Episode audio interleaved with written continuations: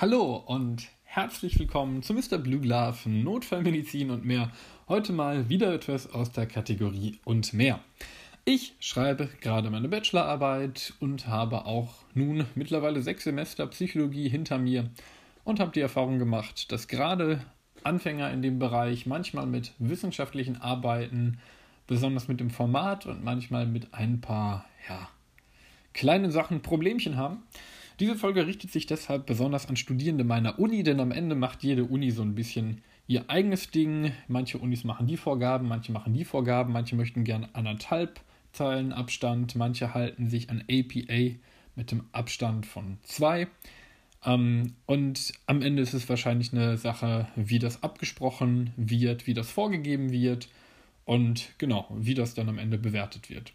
Im Großen und Ganzen gibt es allerdings für wissenschaftliche Arbeiten, zumindest in den Geisteswissenschaften und besonders auch in der Psychologie, gewisse Standards, die von der APA, die American Psychological uh, Association, also quasi dem Verband ähm, der Psychologen in den, ja, in Amerika, in den Vereinigten Staaten, herausgegeben wurde. Und dieses APA-Manual ist quasi ein Büchlein, wo drin steht, wie bestimmte Arbeiten formatiert zu sein haben.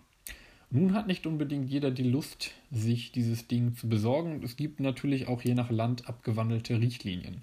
Zum Beispiel in Deutschland ist es, glaube ich, die DGPS, die Deutsche Gesellschaft für Psychologie. DGPS.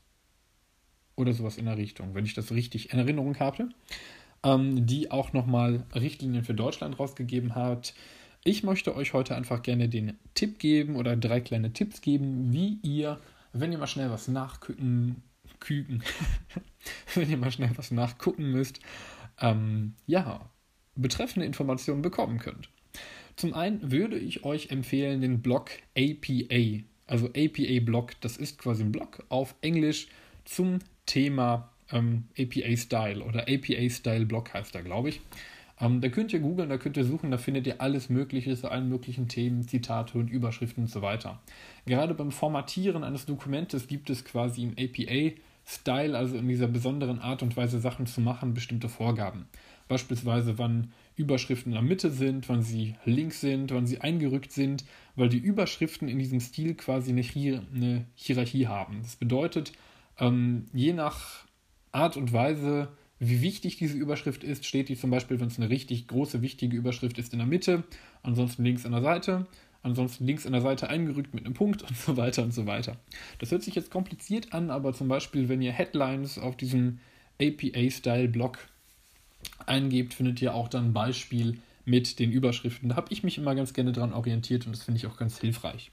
Dazu wäre natürlich zu sagen, dass die aktuellen Guidelines immer die sind, die in diesem Matur Matual, was ist denn los heute? In diesem Manual drin sind und ähm, ja, dass quasi dort, dass ihr dort reingucken könnt, ähm, wenn ihr die aktuellen Richtlinien haben möchtet. Abgesehen davon gibt es aber auch noch alle anderen möglichen Angebote und das, was ich eben ganz gut gefunden habe, ist dieser Blog. Wenn man einigermaßen des Englischen mächtig ist und das ist im psychologischen Bereich schon von Vorteil, weil sehr viele Publikationen auf Englisch sind, also eigentlich alle, alle wichtigen zumindest, ähm, ist es nicht schlecht und dort findet ihr eben die entsprechenden Hilfen. Gut, wenn man sich das Leben noch einfacher machen muss, da gibt es auch noch etwas, was viel netter sein kann. Nämlich, wenn ihr Word habt. Word 2016 habe ich jetzt aktuell auf meinem Computer und dort könnt ihr über den Reiter, also quasi, wenn ihr in Word reingeht und dann oben auf Datei klickt, dann kommt hier quasi links in so eine Leiste, da ist an der zweiten Stelle neu. Und wenn ihr auf neu drauf geht, ich mache das mal simultan, findet ihr quasi dort eine Lupe und ein Fenster, wo drin steht nach Online-Vorlagen suchen. Da könnt ihr zum Beispiel mal APA Style oder APA Format oder APA Papierformat eingeben und dann findet ihr schönerweise tatsächlich Vorlagen dazu.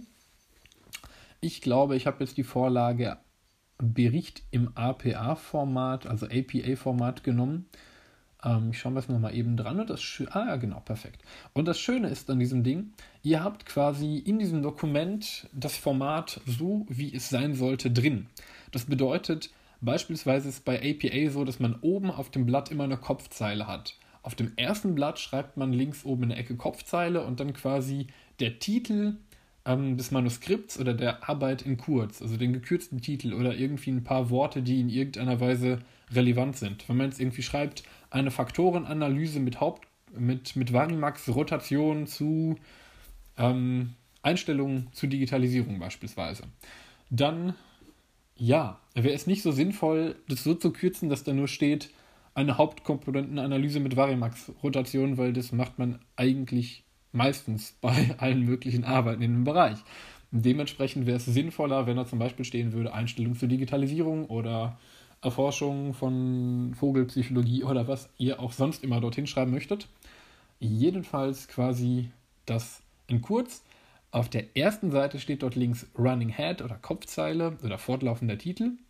Ähm, da kann man, soweit ich das weiß, noch ein bisschen flexibel sein, wenn man sich in dem Englischen orientieren möchte, wäre Running Head zum Beispiel das, was da stehen würde und dahinter der gekürzte Titel. Und auf den folgenden Seiten wird quasi ohne dieses Schlagwort Running Head nur noch dieser gekürzte Titel dahingeschrieben. Und dann beispielsweise auch eine Seitenzahl. Wie das genau gestaltet wird, das seht ihr sehr schön in diesem Beispieldokument, auch wenn man beispielsweise Überschriften gestalten kann. Das ist da alles schon vorbereitet. Und wenn ihr, ich glaube, es gibt da drei Dokumente, die da drin sind. Ähm, ich habe jetzt das Dokument ich glaube, Bericht im APA-Format genommen, also APA-Format. Und das Schöne ist, dort seht ihr auch ein Beispiel für die Überschriften mit einer Beschreibung dazu, zum Beispiel eine normale Überschrift in der Mitte des Blattes und fett. Dann, wenn man die Zeile darunter geht, wird die Zeile eingerückt und dann schreibt man normal eine Überschrift zweiter Kategorie oder die weniger wichtig ist, dann quasi in fett und links auf dem Blatt ohne Punkt und dann darunter normal den Text eine Überschrift, die noch weniger wichtig ist oder eine Unterüberschrift darunter dann quasi im Text eingerückt mit einem Punkt dahinter noch fett gedruckt und eine Überschrift, die dann noch weniger wichtig ist oder irgendwelche Aufzählungen dann auch im Text eingerückt, in kursiv, also schief geschrieben und fett. Und was dann noch kommt, wäre quasi kursiv ohne fett.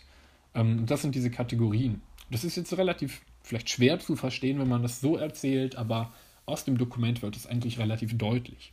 Was außerdem auch noch schön ist, wenn ihr runter geht in diesem Dokument, dann findet ihr in der Regel auch noch ein Beispielliteraturverzeichnis, beispielsweise wie das in dem Latour, äh, Latour, meine Güte.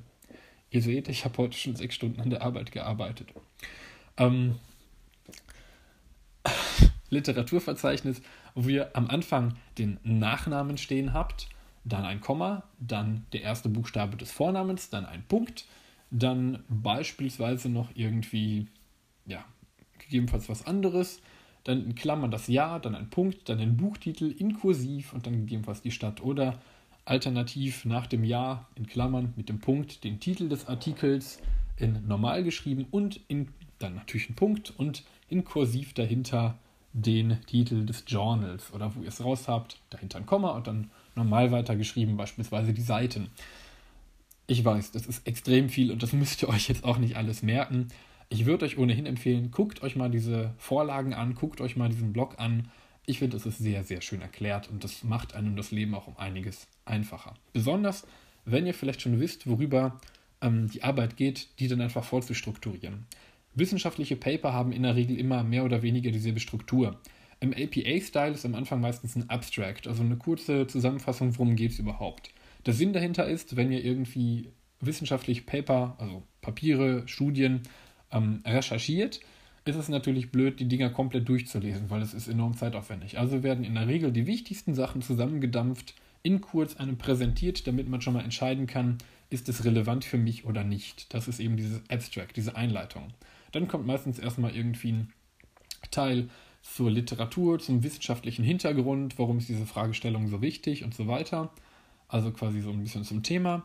Ähm, dann kommt meistens etwas, wenn man das ganze, diese ganze Einleitung und Hinleitung fertig hat und die Fragestellung vielleicht auch schon fest ist, dann etwas zu Methoden. Das heißt, wie groß ist die Stichprobe, welche Fragebögen wurden verwendet, quasi alles mythologische, Methol, mit, es ist furchtbar heute. Aber ich schneide das nicht raus, ich bin einfach so ehrlich.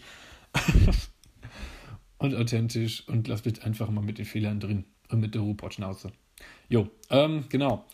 Also weiter geht's. So, also Einleitung, dann haben wir einen Methodenteil, wo eben reinkommt, wie viele Leute sind in der Stichprobe, vielleicht auch, was ist das für eine Stichprobe, wie viele Männer, wie viele Frauen, ähm, vielleicht auch was für einen soziodemografischen Hintergrund, also möglicherweise welches Einkommen, abhängig davon, was das für eine Studie ist.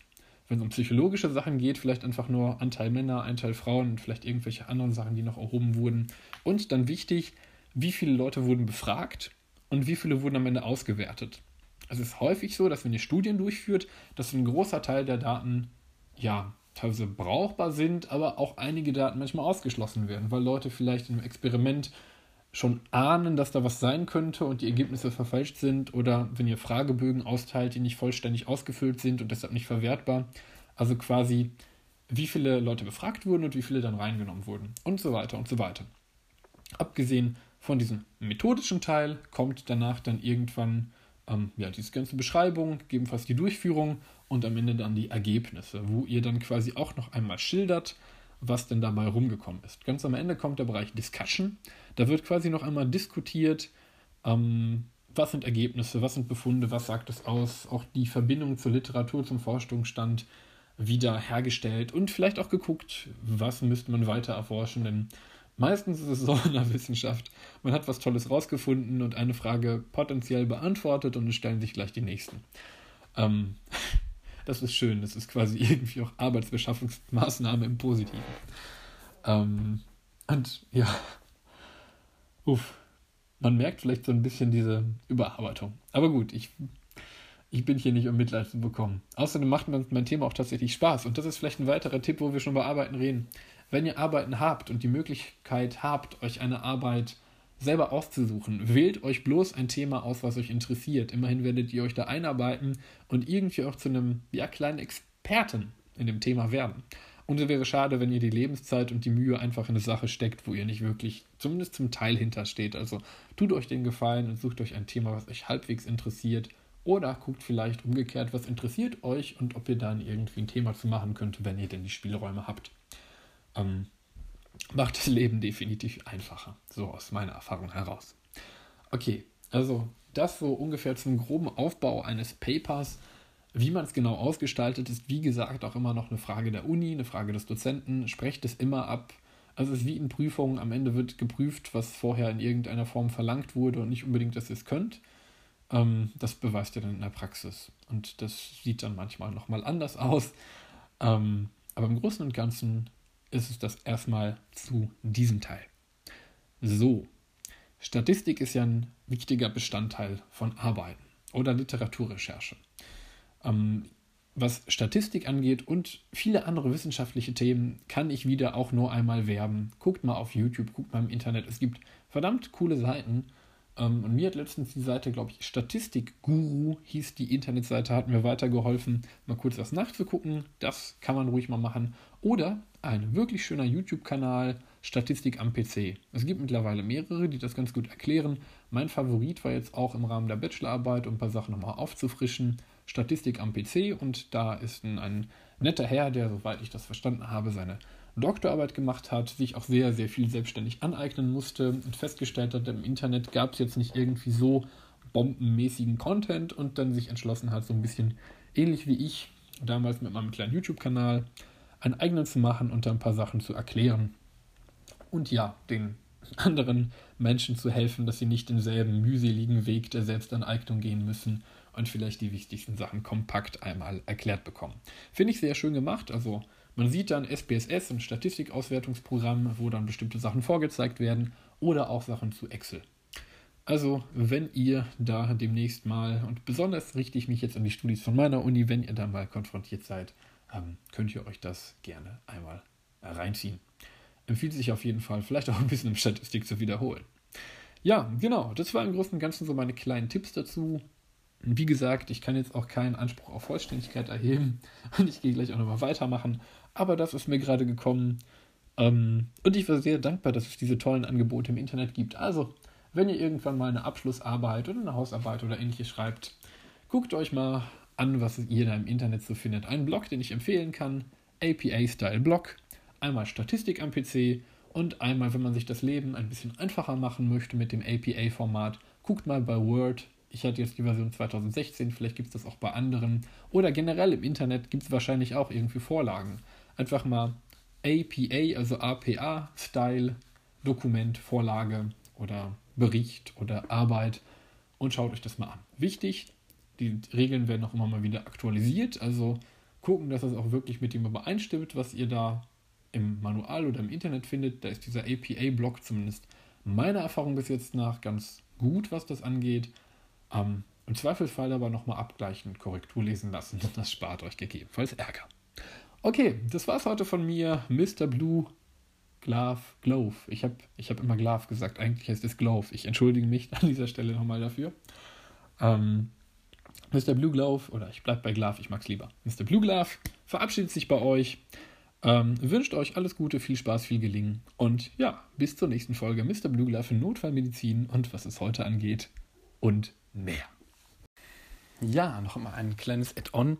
Ich wurde gefragt, warum denn dieser APA-Style etwas eigentümlich ist. Dazu eine kurze Antwort. Ähm, dieser Style wurde ja unter anderem auch entwickelt, wenn man Paper einreicht, also wenn man wissenschaftliche Arbeiten einreicht, damit die in Journals publiziert werden, ähm, dass man da quasi eine gemeinsame Struktur hat. So ist es zum Beispiel auch, dass man Tabellen beim, bei diesem APA-Format nicht wie normalerweise eigentlich logisch und üblich gemacht in den Text reinpackt, sondern zum Beispiel den Anhang. Und dass es mal ein bestimmtes, relativ reduziertes Tabellenformat gibt. In dem Word-Dokument, was ich euch empfohlen habe, ist zum Beispiel auch eine Vorlage dafür, wie man es machen könnte. Ansonsten findet ihr auch auf dem APA-Style-Blog Informationen dazu. Und das wurde beispielsweise so gemacht, damit beim Einreichen von dem Paper der Setzer, der die Papers am Ende macht und formatiert und druckt, weiß, wo alles ist. Und deshalb gibt es zum Beispiel auch so Sachen wie diesen Running Head. Das ist unter anderem auch praktisch, wenn man da einen ganzen Stapel Papier hat und auf einmal so ein Stapel umfällt und durcheinander fliegt. Es ist gut, wenn man oben auf der obersten Seite einen kurzen Titel draufstehen hat, der sagt zum Beispiel Einstellung zur Digitalisierung oder ein anderes Thema, Vogelkunde, XY oder solche Sachen. Ähm, und daneben noch die Seitenzahl, weil dann kann man super sortieren. Also das dieser APA-Style hat schon einen Sinn. Wenn man sich da ein bisschen in den Blog einarbeitet, wird man das vielleicht auch noch mehr durchblicken. Ähm, und wie ich immer so schöne, ja, die Erfahrung gemacht habe, wenn man Sachen versteht, dann muss man sie nicht auswendig lernen, weil das dann irgendwie besser hängen bleibt. Vielleicht auch noch als kleiner Tipp nebenbei. Genau, das ist im Großen und Ganzen so der Grund für diesen APA-Style. Ist nicht unbedingt immer so leserfreundlich, ist aber irgendwie, wenn man solche Sachen abdrücken möchte, scheinbar, ja, ganz leserfreundlich und die neueren Versionen des Stils, der entwickelt sich auch mit der Zeit, finde ich persönlich auch eigentlich ganz gut zur Manuskriptgestaltung, wenn man sich da erstmal eingearbeitet hat.